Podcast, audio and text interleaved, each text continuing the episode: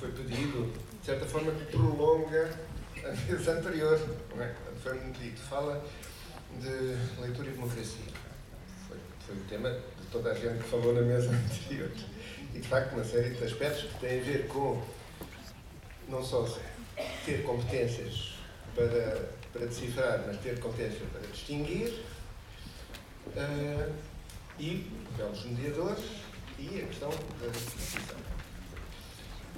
Em todo caso, não vou falar os 15 minutos porque a nossa moderadora nos disse que temos que deixar mais tempo então, para trocar ideias, e, portanto vou não abandonar completamente o que eu pensava dizer, mas, mas abreviar. A primeira ideia é esta. A senhora que nos convidou. Não, não, não estou a acusar ninguém, não estou a acusar ninguém, estou só a justificar porque sendo o primeiro vou falar muito menos do que estava previsto. Uh, a primeira ideia é esta. A relação entre a leitura e a democracia não é. Portanto, tem várias dimensões e eu diria que há pelo menos dois tipos que estão muito. duas propriedades desta relação que estão associadas e uma é transitiva e outra é intransitiva. Quer dizer, aquilo que, se, que, que está no, na apresentação é essencialmente a ideia de que se lê para se tornar alguém consciente, mais consciente, para se saber, para se poder tomar decisões. Portanto, esta é eh, a ideia de que se lê para qualquer coisa. Mas há uma outra que é ler-se para se ler. Isso também tem a ver com a democracia, porque um dos aspectos mais importantes da democracia cultural é o acesso aos bens culturais e, portanto, poder apropriar-se, poder interpretar, poder gozar aquilo que é o património. Não são dois, duas propriedades separadas, porque, como acontece com, com outras práticas, aqui há uma relação forte entre quantidade e qualidade. É preciso ver muitas exposições para poder distinguir pintura, é preciso ouvir muita música para, para poder não pensar que só existe um tipo de música. É preciso, em qualquer uh, arte, e agora. É, é vasto, conhecer para poder fazer distinções. E, portanto, não significa, obviamente, que estas distinções arrumamos logo aquilo que, que nos que a nossa bolha nos diz que é mau e, portanto, não temos que ler, mas, enfim, tendo tempo limitado, a gente preferimos não gastar muito, muito tempo com as coisas que já sabemos que são más, em todo o caso, ou que, ou, ou que achamos, ou que alguém nos disse que seriam más.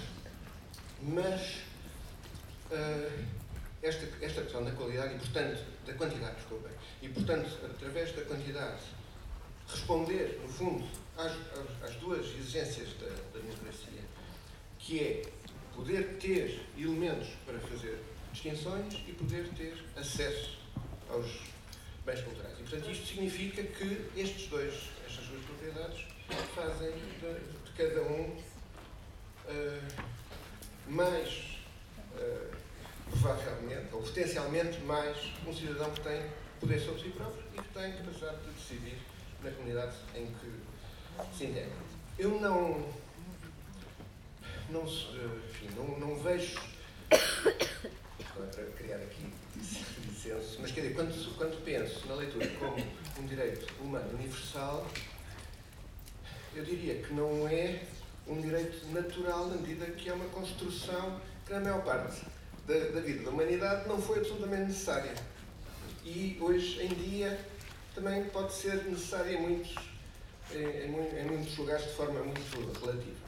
Mas, a partir do momento em que se tornou um fator de exclusão, e portanto se tornou um poder, é passou a poder ser reivindicado, quer dizer, não foi reconhecido uh, logo, mas, passou a poder ser como um direito humano universal. Portanto, este, este pequeno paradoxo, não é natural, não é de sempre, não é intemporal, mas em todo caso, neste momento, o não ter essa, essa competência, e não só a competência, mas não ter a prática, é um fator de exclusão.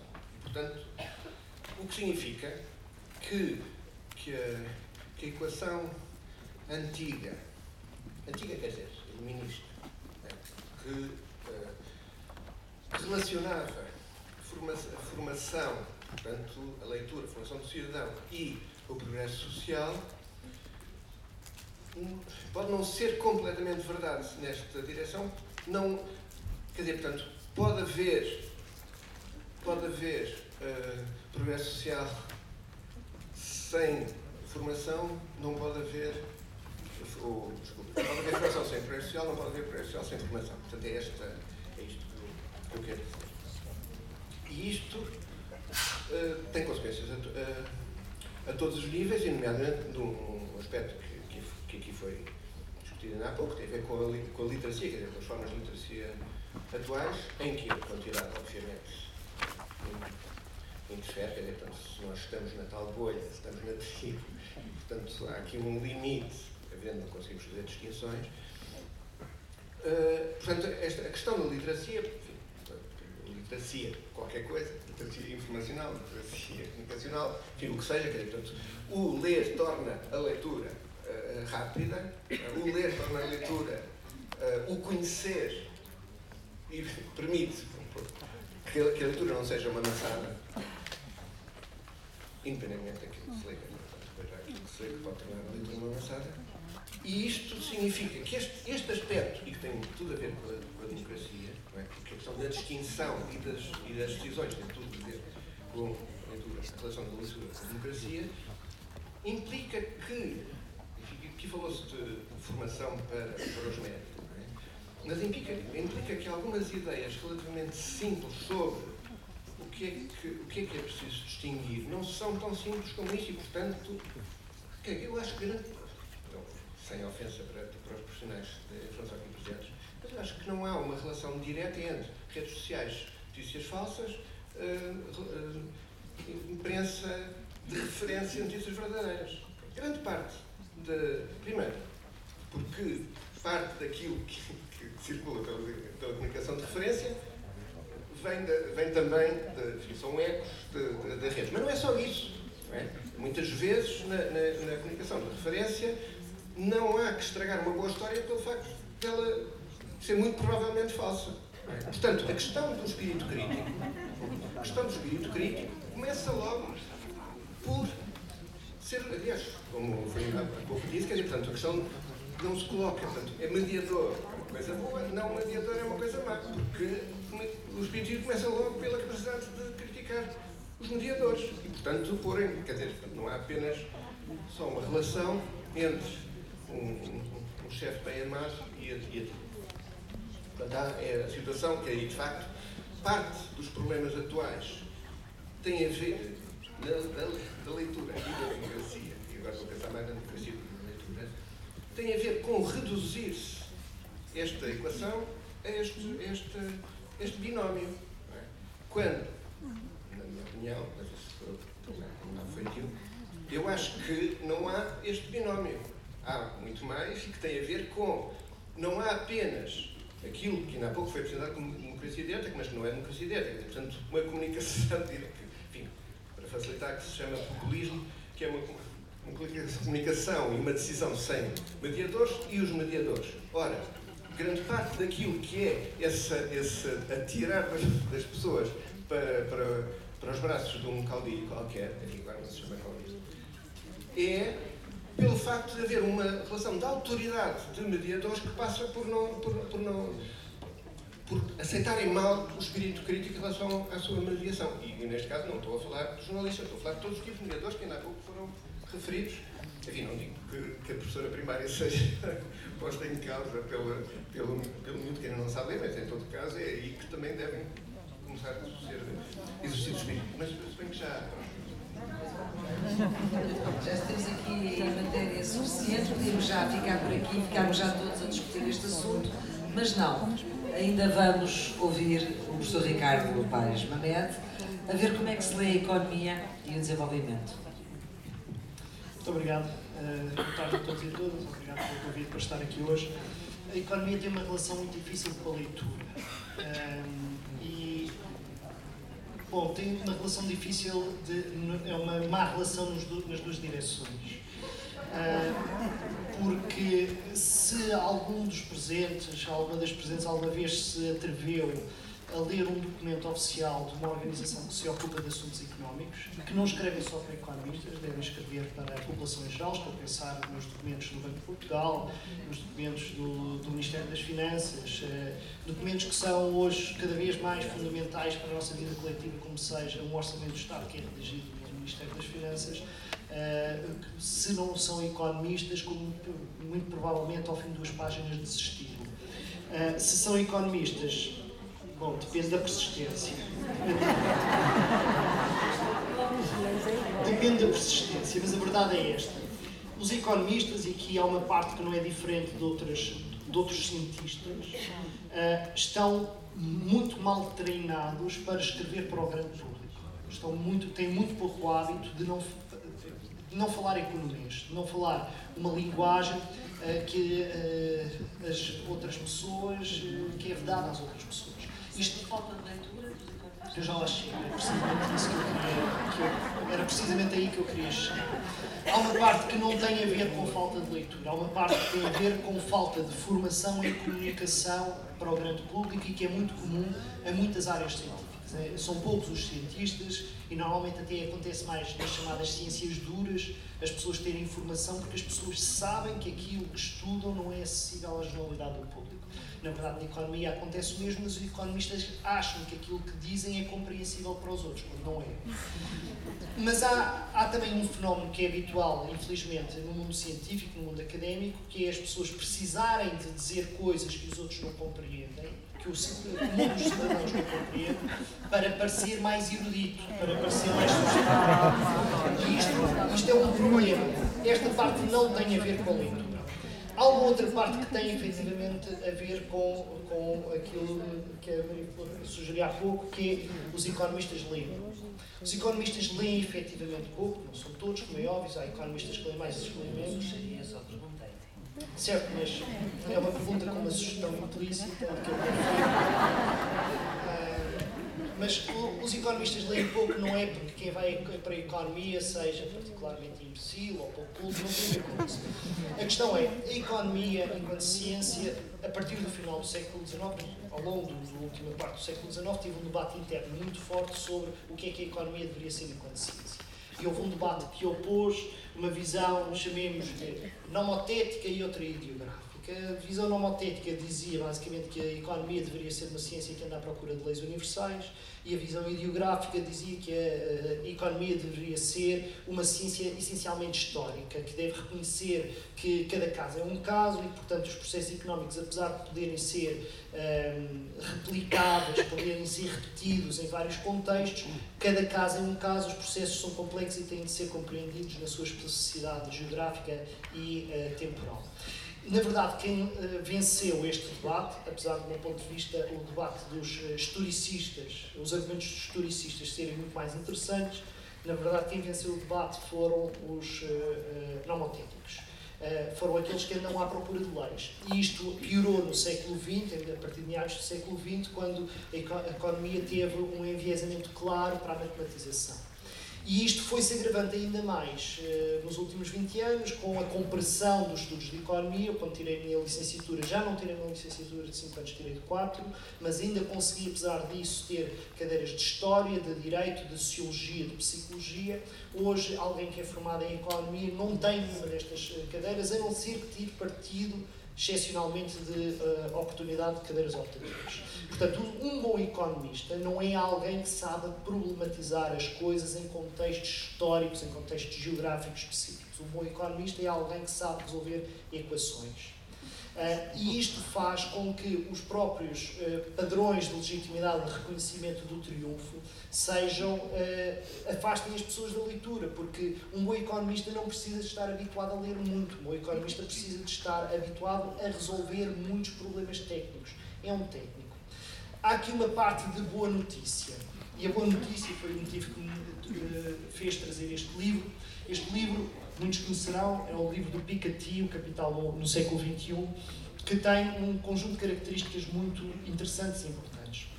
O primeiro é que é um livro grosso. uh, e associado a uma segunda coisa que é um best-seller. Este livro vendeu mais de um milhão de cópias. Portanto, é um livro que ultrapassou muitas leituras de ficção. É um livro de 2013 e aparece em contraciclo nisto. De repente, um dos livros mais vendidos do mundo, de um autor que é provavelmente candidato a Nobel nos próximos anos, escreve um livro longo. Um livro longo e que é bem sucedido. Mas há um outro aspecto, e portanto é algo que os economistas de formação não estão habituados a ler, quanto mais a escrever. Um outro aspecto é que se lê muito bem. Qualquer pessoa que o tenha lido percebe este é um livro que se lê muito bem, mas isso podemos sempre uh, admitir que há ghostwriters, que há pessoas que escrevem os livros por ele, ou pelo menos edito. Mas há um outro aspecto que me parece extremamente interessante aqui.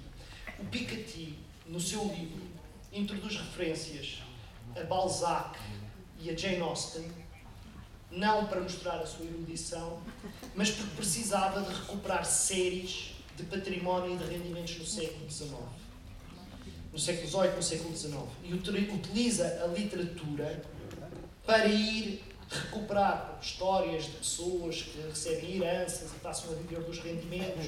E ele, com base nos elementos de literatura, de ficção, vai recompor uh, o padrão do, da inflação que existiu durante aqueles períodos e perceber a, a, relação entre a inflação, os rendimentos fixos e a distribuição, a desigualdade da distribuição de rendimentos. E isto é uh, um momento a partir do qual eu posso chegar aos meus alunos e dizer: querem ser economistas a sério? Leiam. Isto não é uma coisa muito fácil não é muito fácil, de facto hoje não é esse o incentivo que os economistas têm, não é para ler.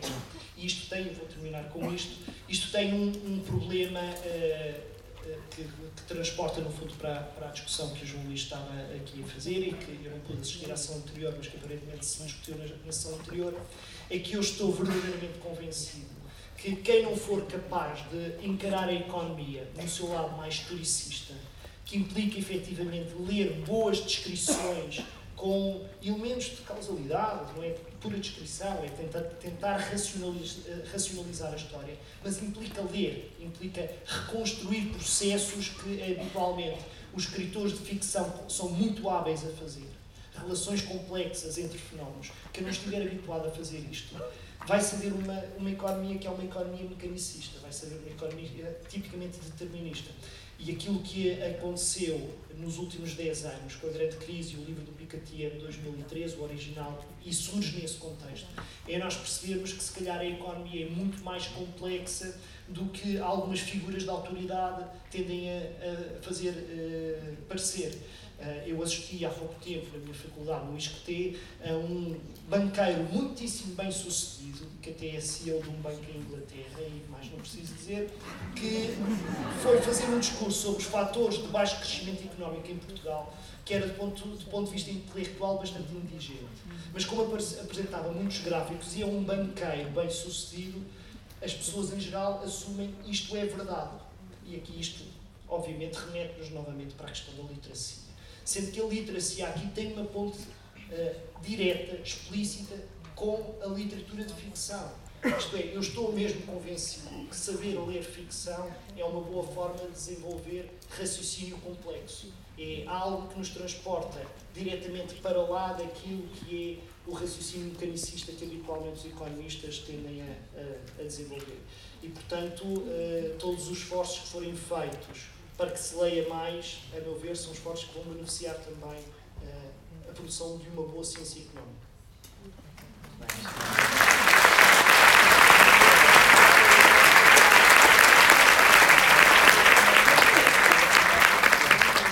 A segunda questão que está, que está a colocar é que a economia deixou de ser uma ciência social, passou a ser quase uma ciência exata.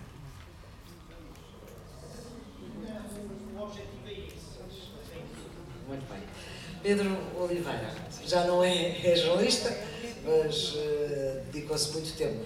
Uh, foi diretor de, uma revista que uh, tratava da tecnologia das redes e é isso, é essa vez que Muito bem, boa tarde, mais uma vez muito obrigado pelo convite para estar aqui, é verdade, eu agora sou conselheiro editorial, que é mais ou menos assim, uma coisa que vamos dar umas ideias e tal, para nós depois os meus colegas concretizarem no terreno, mas há 25 anos que eu acompanho exclusivo o mercado da ciência e da tecnologia em Portugal e no mundo, como é óbvio.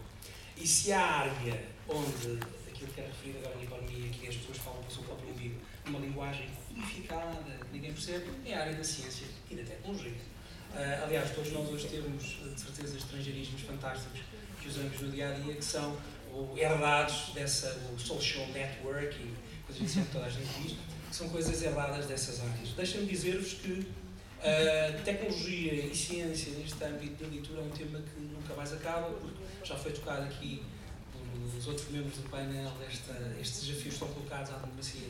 A partir do momento que nós temos uma rede gigante ligada em todo o planeta, mais de metade das pessoas no planeta já têm acesso à internet, que é um marco que foi uh, alcançado uh, há dois anos, continua a crescer, a internet continua a disseminar-se. É uma revolução barra evolução. À semelhança, e agora falo puramente de comunicação, à semelhança daquilo que aconteceu com a rádio, daquilo que aconteceu com os jornais, daquilo que aconteceu com a televisão, uh, que são, é mais um processo evolutivo de comunicação, mas nunca uh, tinha acontecido algo desta forma, que foi a capacidade e a democratização do acesso a ferramentas que permitem que todos nós nesta sala passemos também a ser produtores de conteúdos, o que causa um desafio gigante que é quem é que consegue validar estes conteúdos, quem é que diz o que é verdade, quem é que diz o que não é verdade. Já falámos sobre os jornalistas, eu Acho que uma boa história uh, nunca pode ser estragada pela verdade. A verdade é a verdade e os jornalistas seguem a verdade.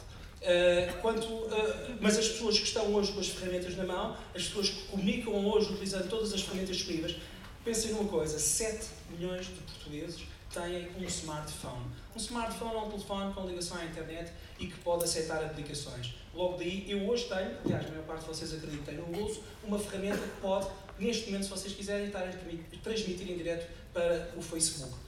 Vocês podem estar a comentar esta conferência em tempo real. Vocês podem estar a escrever uma crítica a esta conferência. Podem estar a dizer que eu estou a dizer mal da verdade. Percebem? Isto não acontecia no passado. Esta capacidade, este empowerment, falando aqui do estrangeirismo, que as pessoas têm e hoje transformou por completo, seja a sociedade que nós estamos agora a lidar com esta com esta evolução, seja também a forma como, e agora como jornalista e como uh, estando nos meios de comunicação há alguns anos, para nós tem um desafio gigante que é, nunca, as pessoas nunca tiveram tanto para ler. É verdade. Nunca houve tantos conteúdos produzidos e disponibilizados desta forma, seja no televisor em casa. Eu tenho dois ecrãs comigo, tenho um tablet uh, e um telefone. Quantos de vocês é que de manhã acordam, a primeira coisa que fazem é o telefone ao despertador, vocês acordam, veem o e-mail, veem no WhatsApp se alguém vos disse alguma coisa, esta forma de interação é completamente diferente. A forma de produzir conteúdos, a forma de escrever, a forma de nós acharmos que antigamente só determinadas pessoas podiam escrever e só determinadas pessoas eram, tinham essa autoridade de passar essa comunicação. Esqueçam. E esqueçam outra coisa. Isto não vai mudar. Isto veio para ficar. E vai ser cada vez mais rápido e vai ser cada vez melhor em termos de experiência. Não vou falar de outros conceitos, realidade virtual, inteligência artificial, essas coisas todas. Mas isso é o que nós vamos caminhar. É para aí que nós caminhamos. Nós vamos ler mais, vamos ler muitas coisas, vamos produzir muitas coisas, vamos ler em diferentes formatos. Claro que há uma diferença, isso é estudado. Há uma diferença entre eu, à noite, estar a ler um livro ou eu estar a ler no meu tablet um conteúdo. Como é óbvio, eu estou no tablet, sou assediado permanentemente com uh, chamadas de atenção que me vão desviar para aquilo que eu estou a ler. Isso acontece, se vocês fizerem isso, sabem que é assim. Eu, quando estou num livro, existe um processo cerebral até nós não percebemos, que é uma forma intuitiva de o fazer, em que o nosso cérebro está a memorizar a palavra na página tal, para nós podemos voltar a ela, nós temos muito mais calma, nós imaginamos, nós criamos as personagens. Fazemos isso também se estivermos a ler o digital, o problema é que cai o e-mail, o problema é que temos que ir ver ao YouTube qualquer coisa. Eu estou a falar, não sei, há 5 minutos, vocês pensem uma coisa, por cada minuto que passa, são carregados no YouTube 300 horas de vídeo. Nós queremos, ou pensarmos que isto vai mudar e que não vai. É tentar parar o vento com as mãos. Esta produção de conteúdos vai continuar. O nosso desafio hoje é pensar de que forma é que nós devemos e vamos continuar a levar as pessoas a lerem os melhores conteúdos e os conteúdos que são verdadeiros. Esse é o grande desafio. Outra coisa que é preciso perceber, a forma como os miúdos leem. Se vocês tiverem miúdos que estejam agora a iniciar a universidade ou que estejam a finalizar o secundário, vocês muitas vezes vão reparar que eles estudam manuais de 200 e muitas páginas no computador, leem no ecrã. É outro tipo de comportamento que nós temos que perceber e temos que preparar-nos para lidar com essa realidade. Deixem-me só terminar dizendo uma coisa sobre os escritores. Muitos escritores, o Harari, o Gladwell, são escritores que têm podcasts, são escritores que têm presença nas redes sociais, são escritores que perceberam e percebem, e a maioria deles percebe, que têm que estar nesses meios também. Muitas vezes as pessoas vão descobrir os livros depois de os descobrirem eles. Que era algo que antigamente era completamente ao contrário, como sabem. Eu tinha que escrever um livro, etc. Essas coisas todas. Hoje, muitas vezes, os escritores, o contacto que as pessoas têm com os escritores, hoje começa ao contrário. Ouvem as suas ideias, ouvem a forma como comunicam e só depois é que vão aos livros. Eu não me vou alongar mais. Enfim, depois conversar. Vamos para uma segunda parte. Começava com o João Luís Lisboa e recentemente, muito recentemente, houve um senador americano que, questionando Zuckerberg no, no, no Congresso, acusou dele de ser responsável pela destruição da democracia. E eu gostava que uh, pudéssemos uh, refletir um bocadinho sobre isto.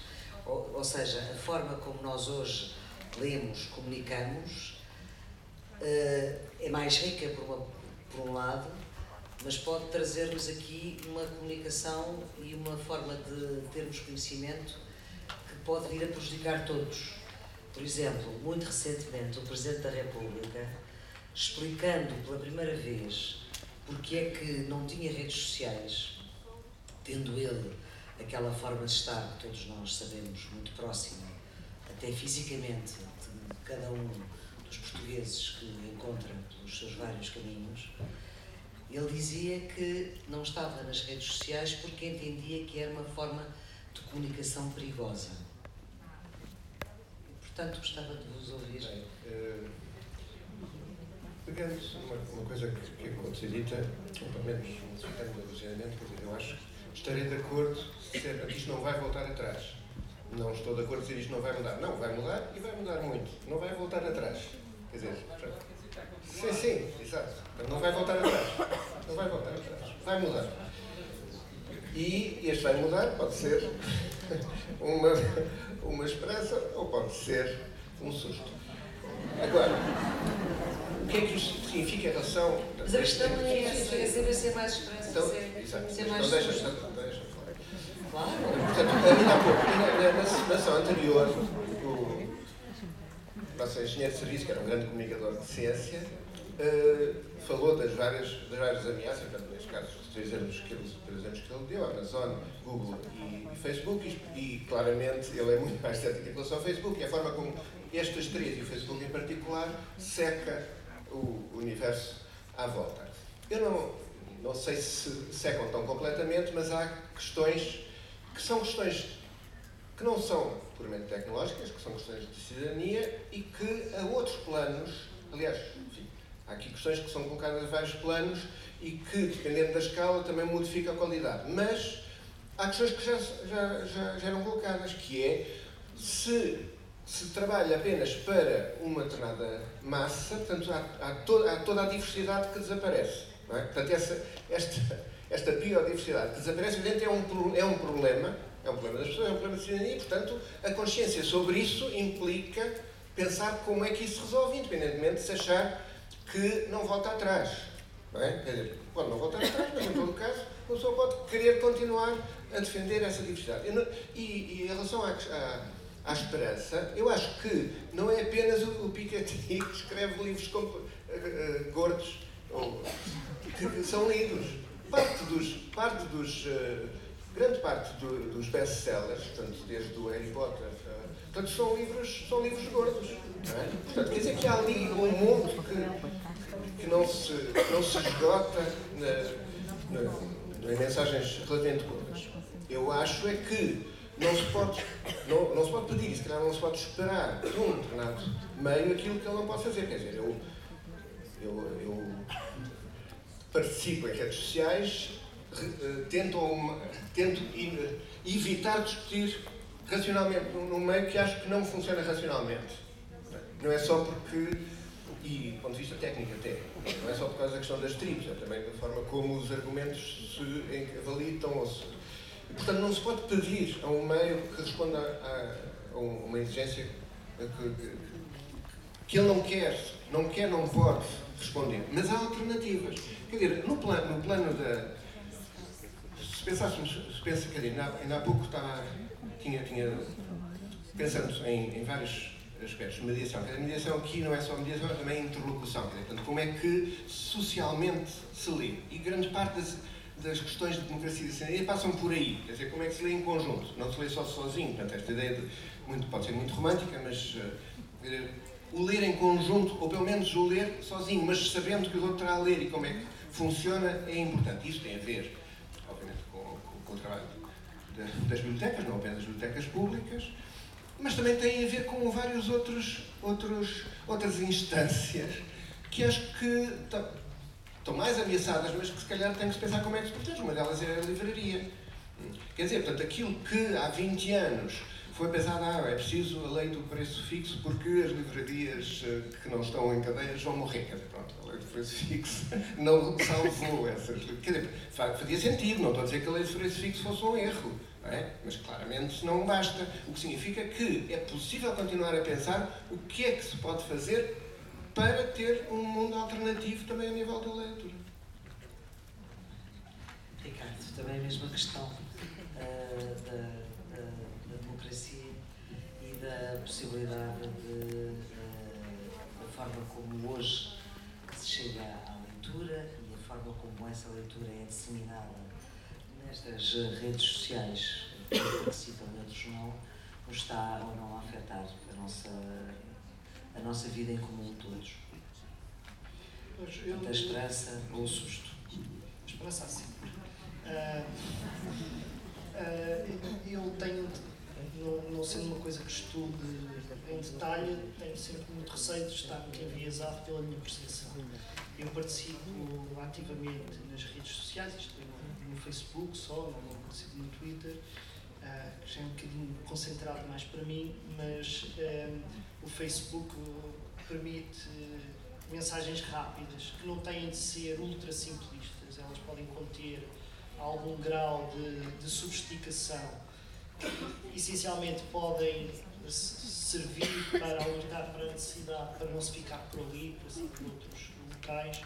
Eu não vejo necessariamente o, as redes sociais como um problema tremendo, embora vejo, as veja como um espaço acrescido de exigência cívica, porque efetivamente é muito fácil, através daquela linguagem, passar uh, mensagens que são simples e pouco rigorosas e é preciso que haja naquele espaço quem passe mensagens simples e mais rigorosas. Eu não acho que seja impossível passar mensagens simples, uh, mas mais rigorosas. É preciso seja, podem ser também um apelo, um elogio à leitura. Podem seguramente ser um elogio à leitura. A, a, minha experiência é que, dizer, no âmbito da economia é, é, um, é um, domínio muito sujeito a, a, a polémica a confronto. A interpretação que fazemos de um mesmo uh, dado económico pode ser muito distinta. É? E, portanto, quando se uh, introduz uma leitura de um determinado dado económico, sugerindo uma interpretação que que não, é, que não corresponde ao senso comum, uh, é possível fazê-lo isso de uma forma eficaz e, ao fazê-lo, convidar as pessoas a tentarem saber mais daquilo. Quando as pessoas são confrontadas com a ideia de isto é completamente o contrário do que eu sempre acreditei. Há um livro que tem um título magnífico, que, eu só tenho inveja de não ser meu, que é Não Acredita em Tudo que Pensa Uh, esta ideia do não acredito em tudo que pensa é uma mensagem extremamente poderosa. Quando as pessoas se apercebem que não podem acreditar em tudo que acham que é verdade, tipicamente as pessoas dão-se ao trabalho de tentar, perceber, de tentar resolver esta dissonância cognitiva e tipicamente fazem-no ouvindo ou lendo mais e, portanto, o Facebook pode ser, paradoxalmente, eu digo, pode ser paradoxalmente um espaço que incentiva mais leitura. Eu digo uh, paradoxalmente porque o Facebook ou as redes sociais em geral têm um custo e o custo é consumir-nos o tempo. Esse é o principal custo. É criar um vício que faz que nós passamos tantas horas à volta daquilo que o tempo que podíamos estar a ler uh, coisas mais a fundo e a falar com outras pessoas e tal, estamos ali e, portanto, tem, esse, tem esse, essa tensão. Mas paradoxalmente, por vezes também nos incentivam a, a, procurar mais conhecimento, porque sem dúvida nenhuma que, que as redes sociais são uma fonte acrescida de informação. Podem não ser uma fonte acrescida de conhecimento, mas são uma fonte acrescida de informação e ao serem uma fonte acrescida de informação, são um desafio acrescido a que ponhamos em causa as, as nossas. Isso pode ser mau se deixarmos que o uh, Facebook e outras redes sejam dominados uh, por, por pessoas, por grupos, por organizações que têm um objetivo declarado de confundir as ideias das pessoas e não tínhamos dúvidas que esses grupos estão muito ativos no Facebook. Uh, há aqui uma responsabilidade cívica de usarmos também essas redes, não apenas para isso, mas também usarmos para contrariar esse, esse tipo de dinâmicas. É um, uma camada adicional de, de, de, atenção democrática que as nossas sociedades vivem. Não a vejo com particular pavor, mas vejo como um desafio. E o problema, Pedro, é saber se temos os meios para descodificar aquilo que, é, que nos leva a mais informação e que nos permite, uh, como dizia o Ricardo, uh, desfazer ideias feitas que nós temos que não podem não corresponder à verdade, ou aquela informação que encontramos não é verdadeira e nos faz pensar é pior ainda. As ferramentas, bem, eu acho que a nível de tudo nós estamos perante um momento em que estamos num momento com, que é de dores de crescimento, claramente, perceber o fenómeno das redes, perceber a forma como as pessoas olham para as redes e a maturidade que têm que ter para colocar a informação em questão, que eu acho que é positivo, questionar, duvidar. Claro que existem patamares diferentes entre a informação que é, que é consumida nestas redes. Uh, se o jornal público, se eu estiver a ler uma notícia do jornal público, ou se estiver a ver um post de uma pessoa qualquer, eu diria que o jornal público uh, tem uh, granjeado o mérito de eu acreditar na informação que está a veicular mas acho acima de Mesmo que possa errar. Mesmo que possa errar, porque o jornalista faz uma pergunta. Esta público errou, não é? Como é óbvio. Como os jornalistas erram desde o princípio dos tempos, não é? Aliás, as pessoas diziam que está a chover e alguém dizia, não sei foi a de fora da vez, não é? O jornalista punha a mão de fora e ia, realmente está a chover. Mas se a minha fonte me der uma informação errada e eu não tiver forma de contradizer, como é óbvio, posso ser induzido em erro. O que acontece hoje, o que preocupa realmente não é tanto o Facebook. O Facebook é uma rede pública, é uma rede aberta, da qual eu faço parte proativamente, se quiser ou não, não sei se sabiam, mas se vocês quiserem podem não estar no Facebook, não são obrigados a isso, uh, ou no Twitter ou noutra rede qualquer. É uma rede pública, onde as coisas são publicadas publicamente, se eu estiver dentro da rede de determinadas pessoas, eu vejo esses conteúdos. Preocupa-me outros níveis, e vou depois só voltar à pergunta que fazias sobre o Facebook ao início, e a pergunta foi feita ao Zuckerberg. Preocupa muito mais, por exemplo, o WhatsApp, como vocês sabem, foi usado nas eleições brasileiras, assim em parte responsável por aquela coisa que está a andar no Brasil neste momento. Porquê? Porque é uma rede privada, é uma rede em que as mensagens estão escondidas, em que as mensagens são passadas e me chegam a mim. Eu não estou a partilhá-las e eu proativamente depois partilho ou não. É uma rede que está fechada, muito mais perigoso, muito mais difícil. É uma rede que está encriptada, quer dizer que está codificada. Quer dizer que se vocês forem pedir ao WhatsApp para dar acesso às, àquelas informações ao WhatsApp, não dá aquelas informações estão encriptadas entre a minha comunicação e a vossa. Não é possível. Isso preocupa. Preocupa não perceber que informação é que ela circular. É que, é que circula no Facebook, que circula no Twitter. E eu tenho que ter maturidade para perceber e questionar. Eu acho que isso é bom. É um bom processo democrático. Faz com que nós participemos mais ativamente na sociedade civil. Como sabem, os portugueses são péssimos nessa participação. Eu acho que é fantástico. Em termos de diversidade, eu acho que nunca houve tanto o tema da diversidade na ordem do dia como há hoje, graças às redes sociais. Muitas pessoas nunca tiveram espaço de opinião, nunca puderam dizer o que queriam, nunca puderam mostrar-se, podem hoje. E acho que há muitos casos hoje que têm alguma luz de holofote, exatamente porque veio daí. Há muitos movimentos sociais que são começados nas redes sociais, que dão em manifestações, que dão em engarições de fundos, coisas que ajudam a mudar. Claro que há coisas péssimas. Há muita informação falsa a passar, há mentira a passar. Nós agora, há um estudo feito agora por causa das eleições, nosso processo democrático, eleitoral mais recente, e é preocupante pensar que existe aquela informação toda falsa que foi passada, foi passada por pessoas com intenções políticas, como é óbvio, mas, mas isso, isso, eu acho que isso são votos, como iniciais, são dores de crescimento. Acho que é um desafio para nós conseguirmos pensar mais sobre as coisas, para não as tomarmos logo como verídicas à primeira base, e acho que isso é positivo. Só voltando ao Zuckerberg, pensem numa coisa, o modelo, essa audição que ele teve no Senado americano, para rir completamente, parece que tem um guião escrito por Ricardo Luz para uma coisa.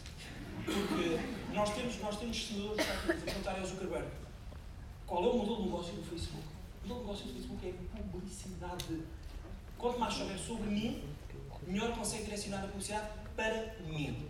Se vocês depois venham num, num segundo nível, filme 007, de Dr. Evil, em que diz não, não, o Facebook quer tomar conta do mundo e vai não sei o quê, o Facebook vende publicidade. A Google vende publicidade.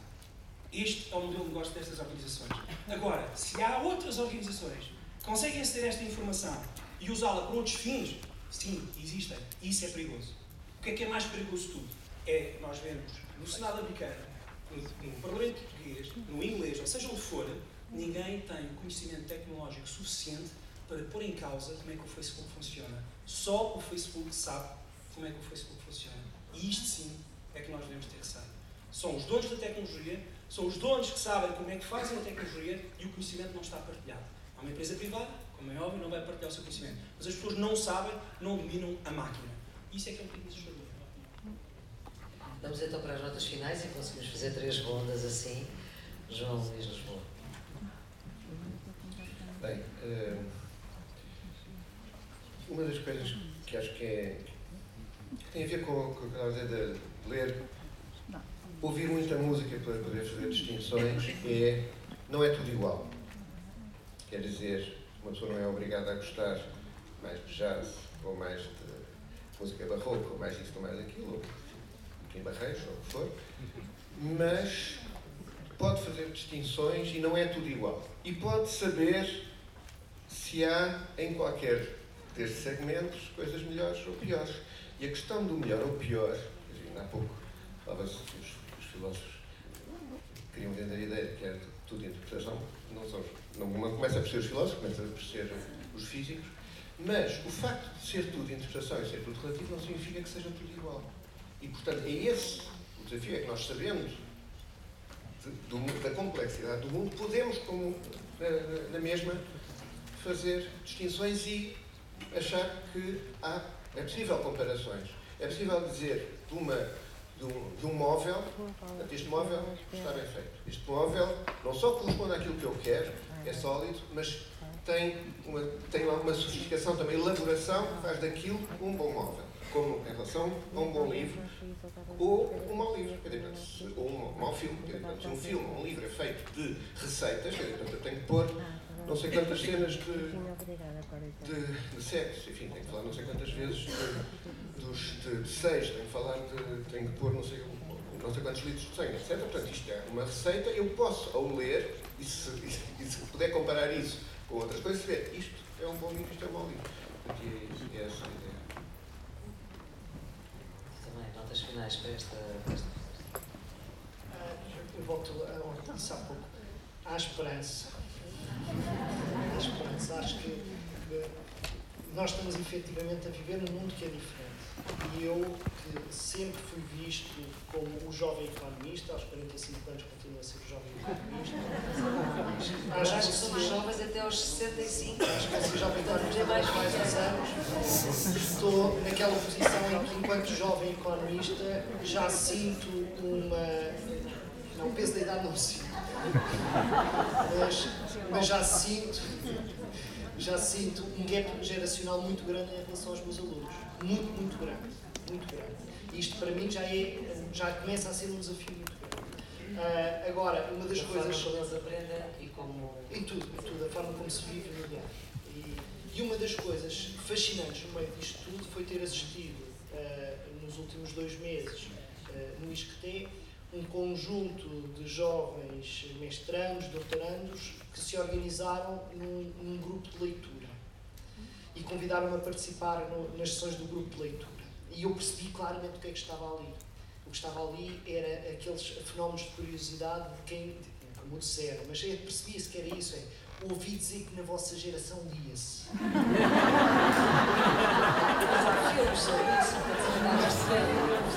E nós temos curiosidade em saber como é que é. E de repente, as pessoas começam a ler e começam a gostar.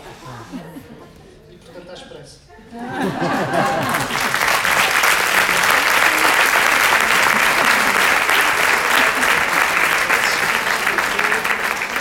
Já agora, nesses clubes de leitura, há um livro que se propõe. Foi este? Não, ainda não foi. Ai, mas e qual é que vai ser? Por acaso, o primeiro livro que, que o grupo de leituras esteve a ler também é um livro sobre desigualdades e é outro dos livros marcantes, que é do Anthony Atkinson, uh, que é um dos grandes estudiosos dos temas das desigualdades e claramente os temas das desigualdades são, é um dos temas que, que esta geração que está hoje a sair das universidades mais... Uh, mas ao convidá-la para esse clube de leitura, quem o convidado leva o livro ou não? Não é o convidado que sugere o livro? Eu fui convidado, mas não para apresentar. Ah, ok. Muito bem. Pronto, entraram por. Ok, muito bem. Pedro, notas finais. Uh, queria dizer-vos sim que há esperança, claro que há esperança, há sempre esperança.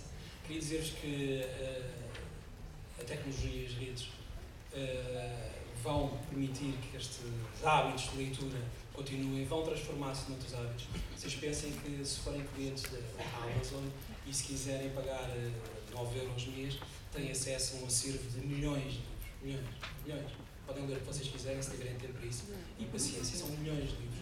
Com aquela vantagem de, se leste este livro, é grande a probabilidade que também gostes de ler aquilo. Ou seja, nós descobrimos novos autores.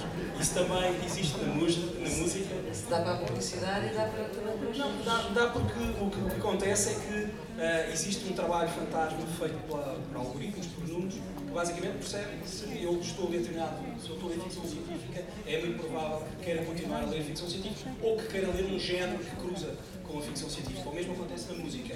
Mas hoje ouvimos por eh, qualquer coisa, não vou fazer publicidade, por qualquer coisa euros mês uh, num serviço de música e se vocês estiverem a ouvir música com frequência, ele vai-vos dizer se vocês estão a ouvir isto, porque é que não ouviste?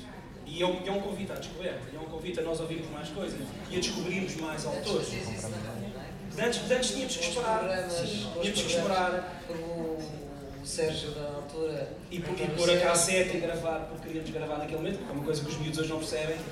Eu vou só terminar dizer uma coisa, e tem a ver muito com os hábitos de escrita Uh, eu não sei se vocês, volto a dizer, se tiverem crianças aí que já têm um telefone, tenho uma filha com 13 que tem, tenho uma com 9, não tem, mas a de 13 tem. Uh, não tem porque tem 9 ou não tem não tem, porque tem 9, não, porque não tem que ter ainda. Passa a ter a partir dos 10. É, a partir dos 10. Subi muito, subi muito a partir dos 10. Uh, mas tem 13 anos. E eu há uns tempos dei, dei por um fenómeno que eu, que eu não sabia que existia, o tal Generation Gap, o tal afastamento em que foi. Uh, ela estava a falar para o telefone. E que eu não tenho percebido porquê. E ela disse-me: Estamos a falar, estamos a falar, mas porquê que não fazem uma chamada? Estás a falar com outra pessoa? Não, não, é assim que nós mandamos mensagens. Mas não escrevem. Não, então os miúdos pegam o botão e falam e gravam a mensagem no WhatsApp e os miúdos ouvem do outro lado. Não fazem uma chamada. Percebe? Nem sequer falam, portanto, gravam. Eles falam. É, é, Lembram-se a missão da humanidade durante muito tempo foi conseguir ter a reciprocidade, falarmos e ao menos responder é real. Mas não falar, aquela coisa Essa coisa fantástica. Nós percebam o, o mindset, ou seja, a forma como as pessoas pensam e, e utilizam a tecnologia. Nós vamos ser sempre surpreendidos pelas formas inovadoras e completamente fora da caixa com que as pessoas vão agarrar a tecnologia e a vão utilizar. Eu não esperaria nunca que os miúdos falassem e depois ficassem à espera que o outro respondesse. Vocês percebem a loucura em termos de comunicação que é isto. Mas é o que acontece, e acontece com muita frequência. É estranho, é estranho, mas foi uma forma, eu não vos quero. Abrindo aqui um bocadinho a porta, a questão da algoritmia, a questão dos números saberem muito sobre nós, tem coisas péssimas, que podem ser outro, outro voltando ao tema da democracia, pode, pode ser um, um desafio gigante aí sim para a democracia, para nos pôr a pensar de determinadas formas, mas tem coisas muito boas que vão ajudar a resolver problemas em imensos setores e vão-nos continuar, de certeza, a estimular para a leitura. Seja for. Nós vamos ficar por aqui, Eduardo Paz Mamer, Oliveira e João Luís Lisboa, foi um gosto ouvi-los. Muito obrigada de novo.